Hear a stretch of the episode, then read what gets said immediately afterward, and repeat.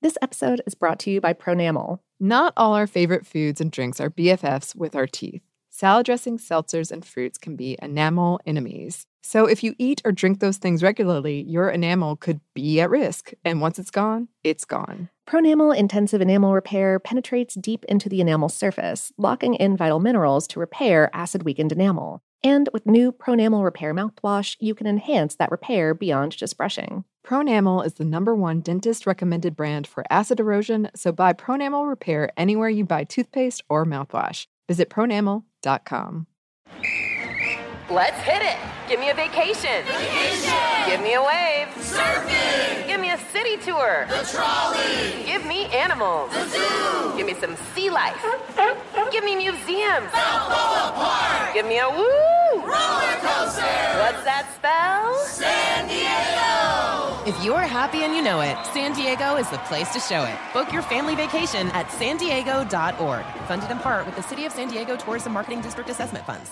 What's up? This your boy Lil Duval, and check out my podcast, Conversations with Unc, on the Black Effect Podcast Network. Each and every Tuesday, Conversations with Unc podcast feature casuals and in-depth talk about ebbs and flows of life and the pursuit of happiness. Unlike my work on stage, I tap into a more serious and sensitive side to give life advice and simply offer words of encouragement, yet remind folks to never forget to laugh. Every Tuesday, listen to Conversation with Unc, hosted by Lil Duval on the Black Effect Podcast Network, iHeartRadio app, or wherever you get your podcasts. Presented by AT&T. Connecting changes everything. Me. Focus Features presents Back to Black. I want people to hear my voice and just forget their troubles. Experience the music and her story. Know this. I ain't no Spice Girl. Like never before. That's my daughter. That's my Amy. On the big screen. I want to be remembered for just being me. Amy Winehouse, Back to Black, directed by Sam Taylor Johnson. Rated R, under 17, not a minute without parent. Only in theaters May 17th.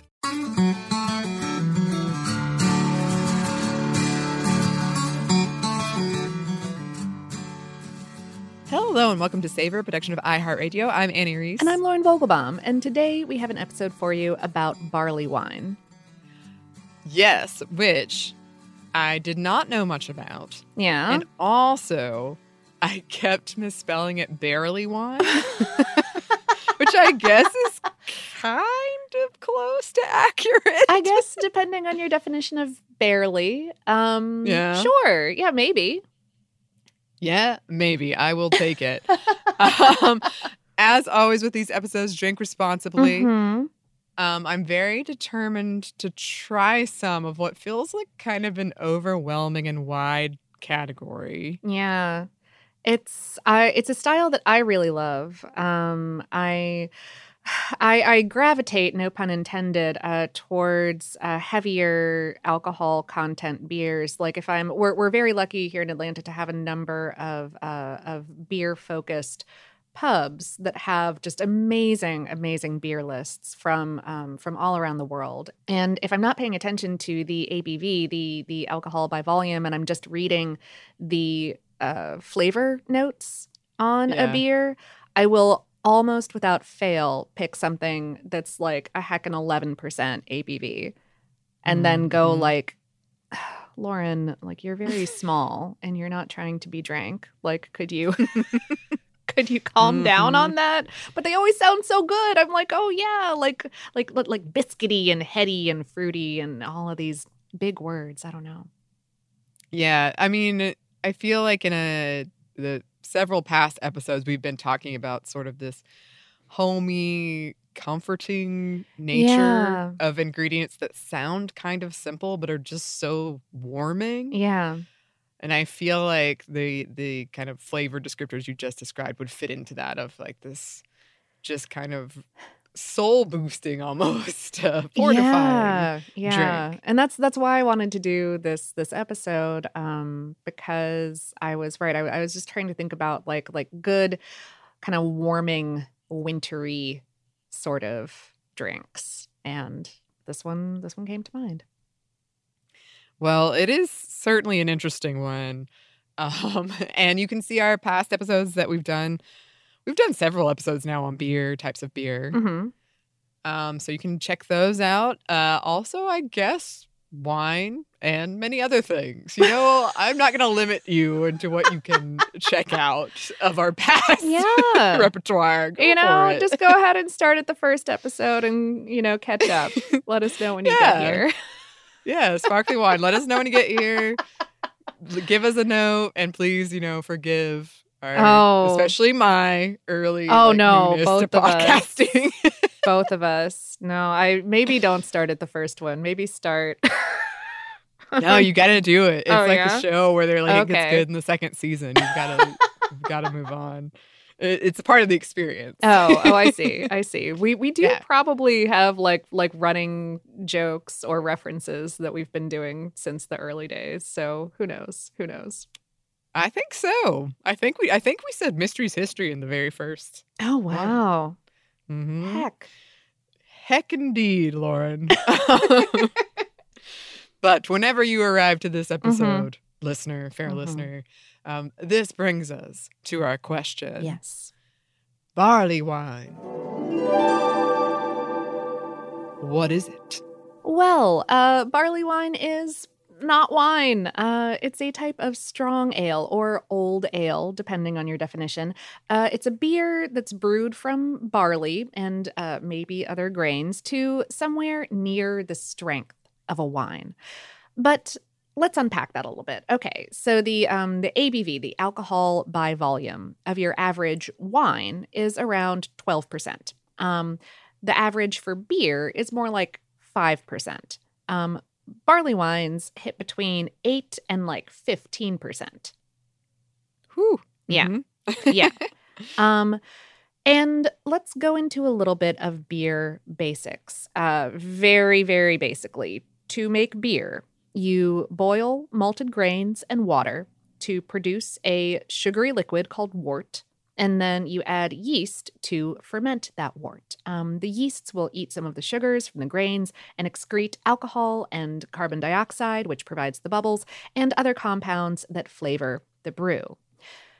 Yeast poop. Mhm. Um, and in general, the more sugars that are in your wort, the more alcohol you'll wind up with in your finished beer if you have the yeasts uh, uh, working at full tilt. And you can bottle and drink your beer pretty soon after fermentation, or you can age it in order to develop more other flavors from um, either from from being in contact with a wood barrel during aging, or from all of the like post primary fermentation processes that can happen when you age or condition a beer um, uh, oxidation uh, impact from secondary yeasts or bacteria et cetera et cetera. Uh, meanwhile other flavors in your beer are going to be imparted through what types of grains you use and, and how they're treated before you use them. And you can see our, our stout slash porter episode for a bunch more on this but uh but basically you, you can develop all kinds of interesting colors and flavors in your beer by first developing those colors and flavors in your grain by toasting or kilning it um, anywhere from like real gentle and pale to very roasty and dark um, and that's during the malting process in which you prepare the grain to be used for brewing also impacting the flavor of your beer is the yeast that you use. And ales, like barley wine, are fermented using strains of Saccharomyces cerevisiae, uh, which is like the baseline, hardy, high alcohol tolerant, warm fermentation process yeast. It's the same stuff that most people use for bread. It's been around for ages and ages and ages. Um, and that is opposed to um, to slower, lower temperature lager yeasts. But that is a whole other episode. Not going into it now. Nope. Nope. We're not talking about lagers. Just forget I said the word lager. Yes, please. Please, please. Um, also, also impacting the flavor is going to be hops. Um, whether you're usually going to use hops, uh, but but whether and how much hops you add, and at what stage in the process you add them. Adding hops during the boiling stage of, of, of the wort will give you more bitterness. Um, adding them after, called dry hopping, will give you more other flavors than just bitterness. Um, and, and, hops are flowers, so they can be uh, floral and fruity and citrusy, and they help balance the kind of sweet toastiness of, of malts. All right. Um, now, in the case of barley wine, what you're doing is using a whole bunch of relatively pale malted barley, and you're boiling it for a long time in order to create a wort with not just a lot of sugar, but also a lot of flavor. The preferred primary malt is what's known as English Pale, which is kilned a little bit darker and more like biscuity than American Pale malts to start with. Um, but that long boil time will cook that malt further, adding flavors from both caramelization and the Maillard reaction. Then, once you've got that that powerful wort, you're using a lot of hardy yeast that will keep thriving even as the alcohol content ticks up. Uh, you're probably fermenting the beer for longer than the average time, and you're probably dry hopping it and then probably aging it for a while. And so all of this creates, yeah, this big beer, um, rich and sweet and malty and kind of like chewy, um, with flavors of dark fruits and marmalade and toffee and toast, um, colors from warm copper to ruby to kind of earthy brown. It's going to be warm with alcohol and uh, and balanced with a hint of bitterness and and a finish that's often moderately dry instead of sweet. Like it's not like sticky but um, but but often a little bit dry, mm-hmm. and it, it can be described as like sherry like. Although I think that sherry is an alcohol that a lot of humans uh, these days aren't familiar with or are only becoming familiar with again. Um, but that's that's what it's often described as. American varieties do tend to be hoppier than English varieties, but I think that that's sort of a general statement about American beers at this current juncture. Yeah, yeah. Golly, I've got so much exploring to do. Yes. But I guess speaking of, what about the nutrition? Drink responsibly. Yes, drink some water. Always drink some Always water. drink some water. Eat a food. Heck, it's so Eat good to do food. both of those things. Mm-hmm. Mm-hmm. Um, well, we do have a solitary number for you. oh, I tried, y'all. I was really I and I kept uh, like all of my common search terms for coming up with with with numbers um in terms of like sales and popularity and all of that stuff. Came up with nothing. Like people were just like, here are some varieties of barley wine that you might want to try. And I was like, you're not wrong, but this is not what I'm looking for. Mm-hmm. Um, uh, so yes, uh, my singular number for you is that uh, beeradvocate.com, which is a great a great website, lists 915 examples of the barley wine style. Dang. About about half and half from America and uh, and England. Wow. Okay. That's like over time, like like breweries sure. that have created even like a one off of this kind of guy. Right. Yeah. Right, right, right. Yeah, and and I think um, we've spoken about this in past episodes and past episodes on beer, but people are trying to recreate these ancient recipes, um, which will often result in a sort of one-off situation. But there's a really there's a couple of few interesting examples of that happening for barley wine. Yeah, yeah, because it is a, it is a more traditional type of brew, um, and we are going to get into that history. Uh, but first, we're going to get into a quick break for a word from our sponsors.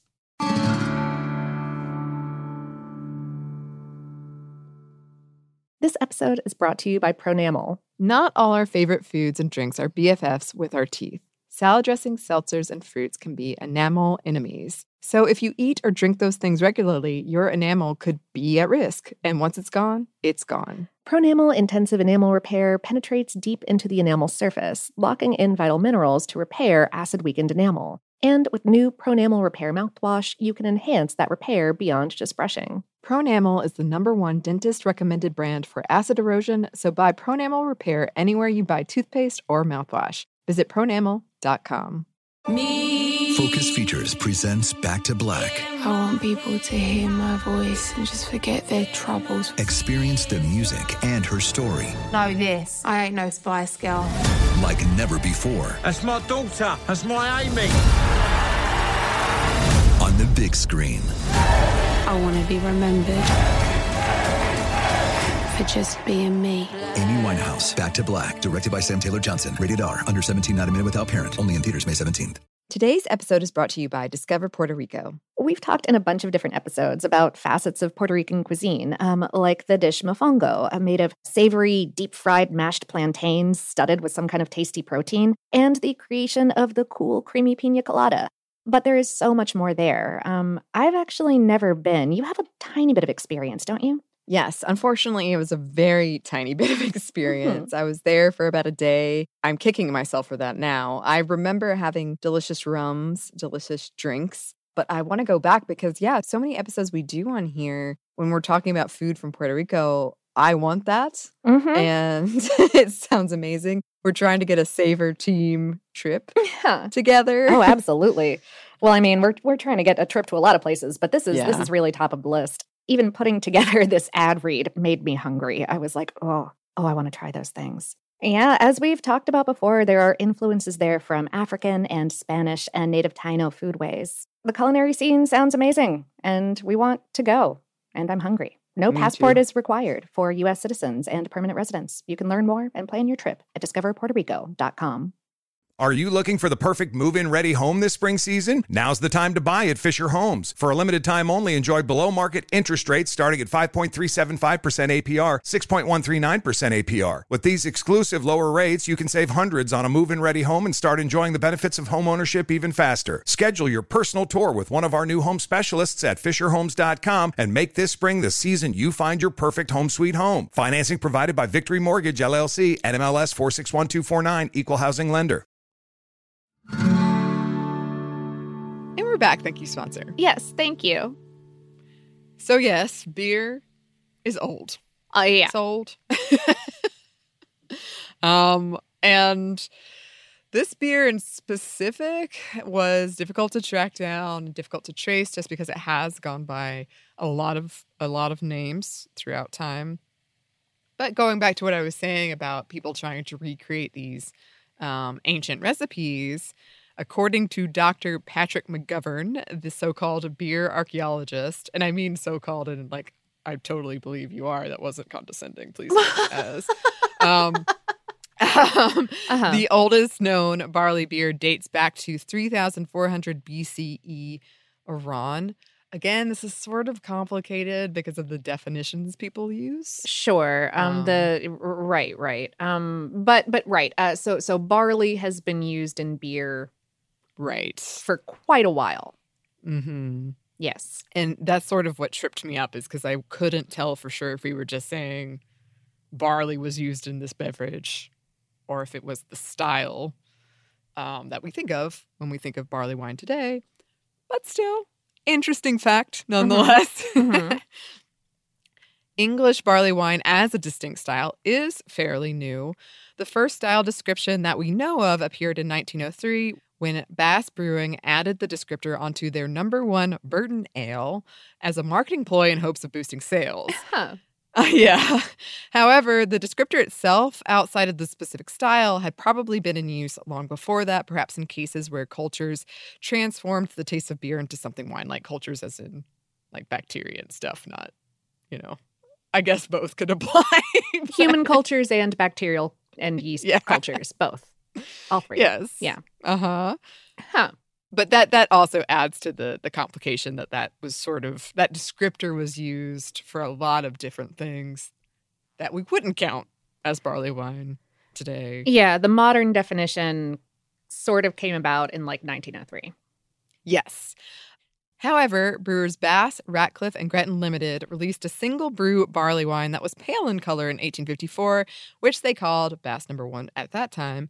They trademarked it under Red Diamond in 1876, only the second trademark registered in Britain. Huh. Um, I didn't get to dig into that too deeply, so I can't like 100% vouch for the veracity of it. But I like the idea, and it was mentioned in several sources. Okay. All right. Yeah. Um, it was pretty much in continuous production up until 1995 and is still sometimes brewed for beer festivals. Um, and then, stepping back even further, as far back as 300 to 400 BCE, Xenophon's work Anabasis described a beer he encountered on his travels as barley wine.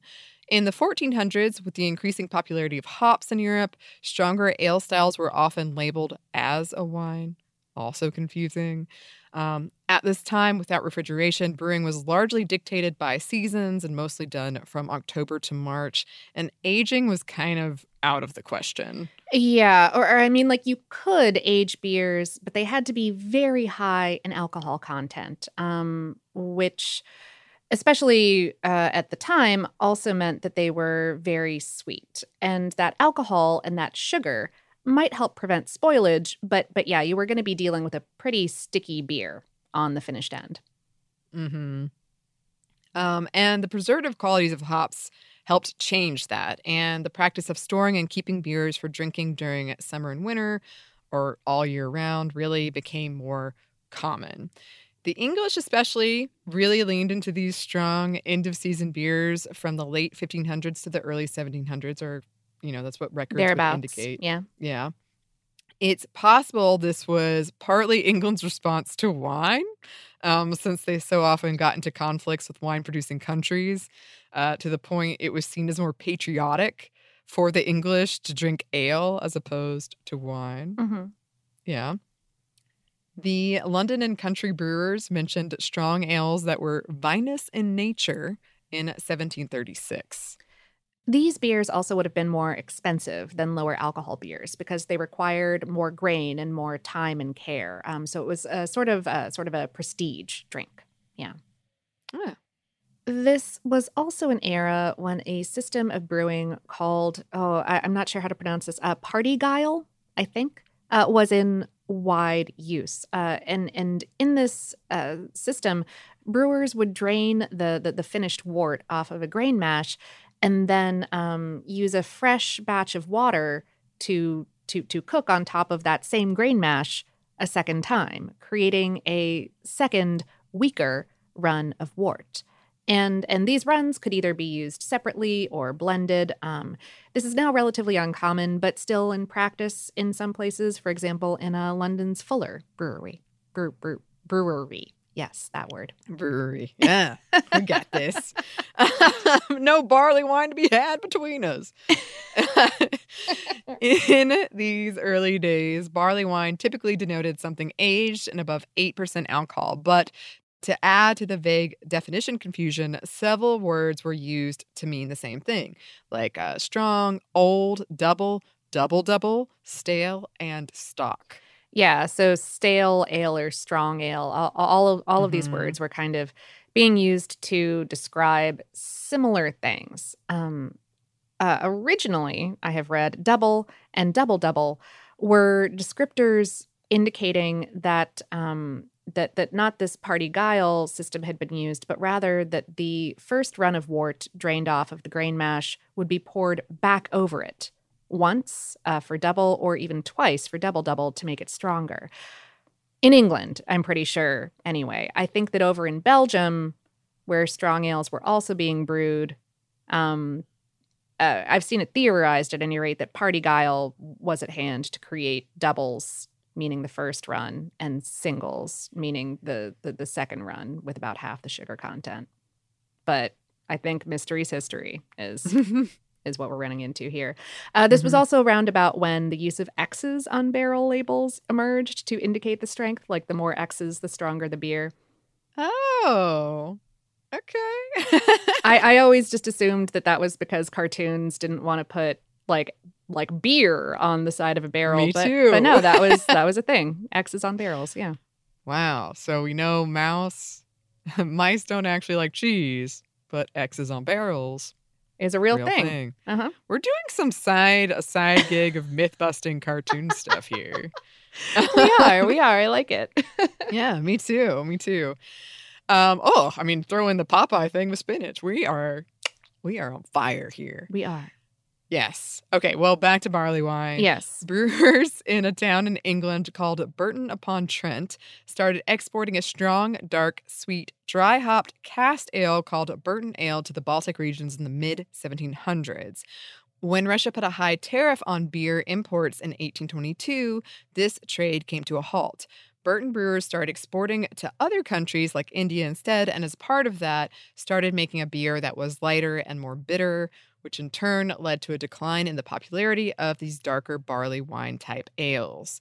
However, it didn't fade completely and was sometimes prescribed or used as a believed cold cure. Hmm. Um, and on three different Arctic expeditions, it was used to combat scurvy, or at least three that we know of. Who knows? Okay. Um, one of these was Sir Edward Belcher's 1852 expedition to locate the lost expedition of Sir John Franklin. The barley wine like beer on this journey was called Arctic Ale. All right. Yeah. Yeah. I could see that today. I could see a beer being called that today. And with the craft beer renaissance of recent decades, more and more brewers are trying their hand at a barley wine. And even, yes, these very historically accurate ones. Many sources I read pointed to the 1970s as the beginning of experimentation with barley wine in the United States. Uh, yeah, this was in part due to uh, deregulation of brewing that began around that time, allowing for small breweries to start up and higher alcohol beers to be brewed and sold. Uh, Anchor Brewing Company released what may have been the first American barley wine in 1975 called Old Foghorn. Old Foghorn. I like that. Like Yeah. that name. Right. In 2006, several previously undiscovered beers were found at Worthington White Shield Brewery, including a version of that Bass Brewing number one called Ratcliff Ale that was brewed for a special occasion in 1869. Whoa. Yes, it was named the oldest drinkable beer to date. Wow. So they drank it. Yeah. That's wonderful. that is delightful. I'll never forget when we were talking to our friend, the Sabrewer.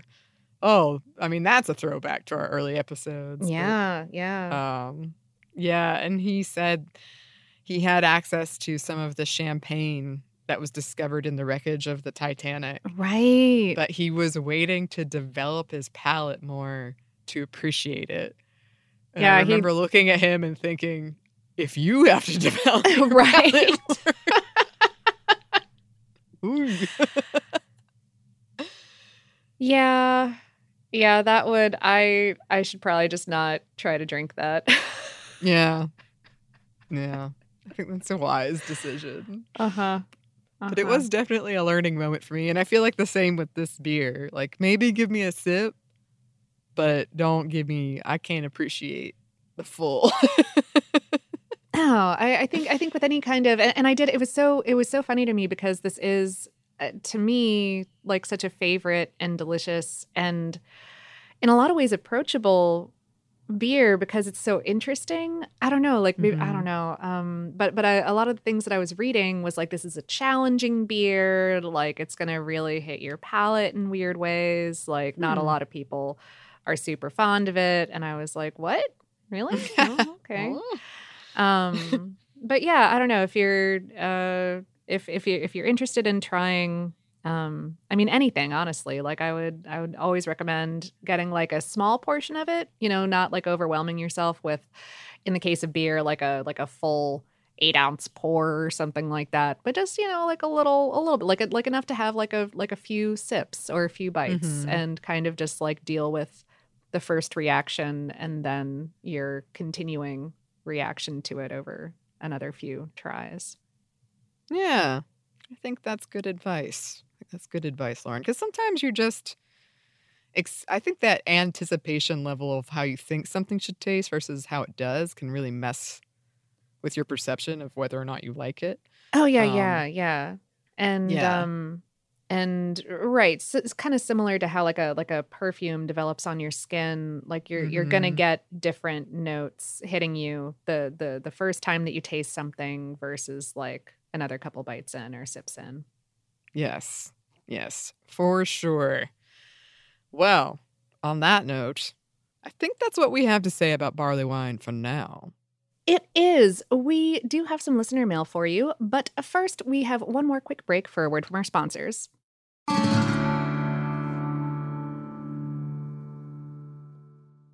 This episode is brought to you by Pronamel. Not all our favorite foods and drinks are BFFs with our teeth. Salad dressings, seltzers, and fruits can be enamel enemies. So if you eat or drink those things regularly, your enamel could be at risk. And once it's gone, it's gone. Pronamel Intensive Enamel Repair penetrates deep into the enamel surface, locking in vital minerals to repair acid weakened enamel. And with new Pronamel Repair mouthwash, you can enhance that repair beyond just brushing. Pronamel is the number one dentist recommended brand for acid erosion, so buy Pronamel Repair anywhere you buy toothpaste or mouthwash. Visit pronamel.com. Me. Focus Features presents Back to Black. I want people to hear my voice and just forget their troubles. Experience the music and her story. Know this. I ain't no Spice Girl. Like never before. That's my daughter. That's my Amy. On the big screen. I want to be remembered for just being me. Amy Winehouse, Back to Black, directed by Sam Taylor Johnson. Rated R, under 17, not a minute without parent. Only in theaters May 17th. Today's episode is brought to you by Discover Puerto Rico. We've talked in a bunch of different episodes about facets of Puerto Rican cuisine, um, like the dish mofongo, uh, made of savory, deep fried mashed plantains studded with some kind of tasty protein, and the creation of the cool, creamy pina colada. But there is so much more there. Um, I've actually never been. You have a tiny bit of experience, don't you? Yes, unfortunately, it was a very tiny bit of experience. I was there for about a day. I'm kicking myself for that now. I remember having delicious rums, delicious drinks, but I want to go back because, yeah, so many episodes we do on here when we're talking about food from Puerto Rico. I want that. Mm-hmm. And it sounds amazing. We're trying to get a Savor team trip Yeah. together. Oh, absolutely. Well, I mean, we're we're trying to get a trip to a lot of places, but this is this is really top of the list. Even putting together this ad read made me hungry. I was like, oh, oh, I want to try those things. Yeah, as we've talked about before, there are influences there from African and Spanish and native Taino foodways. The culinary scene sounds amazing, and we want to go. And I'm hungry. No Me passport too. is required for U.S. citizens and permanent residents. You can learn more and plan your trip at discoverpuertorico.com. Are you looking for the perfect move in ready home this spring season? Now's the time to buy at Fisher Homes. For a limited time only, enjoy below market interest rates starting at 5.375% APR, 6.139% APR. With these exclusive lower rates, you can save hundreds on a move in ready home and start enjoying the benefits of home ownership even faster. Schedule your personal tour with one of our new home specialists at FisherHomes.com and make this spring the season you find your perfect home sweet home. Financing provided by Victory Mortgage, LLC, NMLS 461249, Equal Housing Lender. And we're back. Thank you, sponsor. Yes, thank you. And we're back with Listener mail. Like in a pub, Yeah. drinking song. Yeah. You know. It's getting very Gaston vibes from that. Yeah. Yeah, yeah. There was some moving of the false Tank tankard. tankard. Yeah. Yeah. I was thinking of, you know, the Green Dragon, Lord of the Rings. Oh, yeah, yeah. Yeah. yeah. Okay. Uh, Nathan wrote, I hope you and your families had a wonderful holiday and New Year's. Oh, thank you. Have either of you tried American ginseng? It's in the same genus as Chinese ginseng, but American ginseng is native to North America. The tea tastes like black pepper. We all have weird cravings. Huh. and goes well with some lemon juice. The mildly psychoactive and completely legal herb is quite relaxing, and I highly recommend it as a healthy beverage to unwind after a day at work. The effects are no more intense than a cup of coffee or green tea, but are fairly different. As with all herbs, I recommend reading up on it before trying to ensure no conflicts with medication. Always great advice. Yes, yes. Yes, fitting with our Savor slogan. Uh huh. I have not tried this to my knowledge, uh, but I am very, very, very interested in learning more, uh, both research wise and trying it wise. Yeah. Um, I know that I've had ginseng in other tea blends, but I don't think I've experimented with it just on its own. Um, and it sounds lovely. it does. It does. I Would love. I've I've enjoyed hearing all these sort of hot toddy recipes from people and these relaxing Yeah, drinks people have yeah. sent. Um, so I'm I definitely want to try it, and we'll add it to our huge but newly organized list of suggestions. always uh always making an effort on the organization it you know and that was my like Mhm. spring cleaning for the year i was like i shall tame this list of ideas a little a tiny the bit spreadsheet. we must tame the spreadsheet. goodness it, it was getting out of hand y'all it really was um at any Mhm. rate alex wrote i wanted to write in with a fun fact you may have missed on your recent tupperware episode Earl Tupper attended Bryant College, now university, which at the time was located in Providence, Rhode Island. In 1967, Tupper donated a large piece of land in nearby Smithfield to the college, which relocated there. I hope I just said that correctly. Um, uh, as a thank you, the college named the campus and later the mascot after him. While the Bryant Bulldogs aren't an original name, uh, one of 15 collegiate bulldogs, Tupper the Bulldog certainly is unique. In 2010, while I was attending school there, Bryant got its first real bulldog, Ironclad Tupper. I also wanted to say that on a long road trip last year, my wife and I actually tried to make our version of the often discussed Savor podcast bingo. The miles flew by as we ticked through our favorite squares, such as aphrodisiac, something being nutritionally a treat, uh, conflicting origin stories slash history's mysteries, bacteria poop, and of course, the free square. What is it?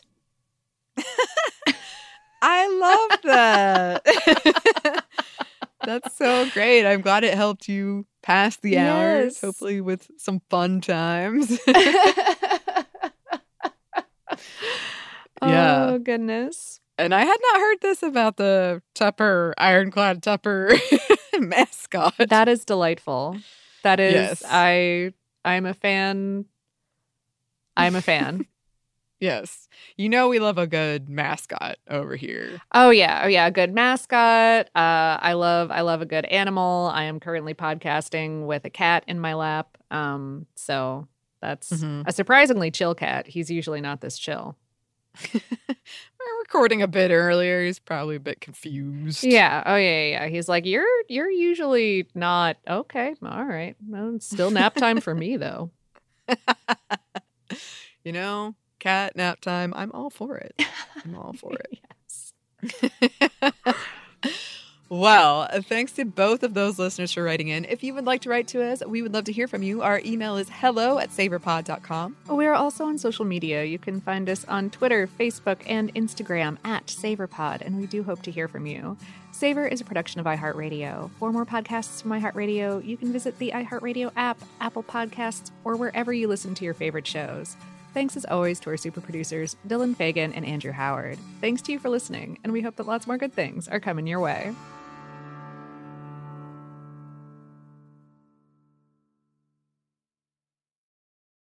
This episode is brought to you by Pronamel. Not all our favorite foods and drinks are BFFs with our teeth. Salad dressings, seltzers, and fruits can be enamel enemies. So if you eat or drink those things regularly, your enamel could be at risk. And once it's gone, it's gone. Pronamel Intensive Enamel Repair penetrates deep into the enamel surface, locking in vital minerals to repair acid weakened enamel. And with new Pronamel Repair mouthwash, you can enhance that repair beyond just brushing. Pronamel is the number one dentist recommended brand for acid erosion, so buy Pronamel Repair anywhere you buy toothpaste or mouthwash. Visit pronamel.com.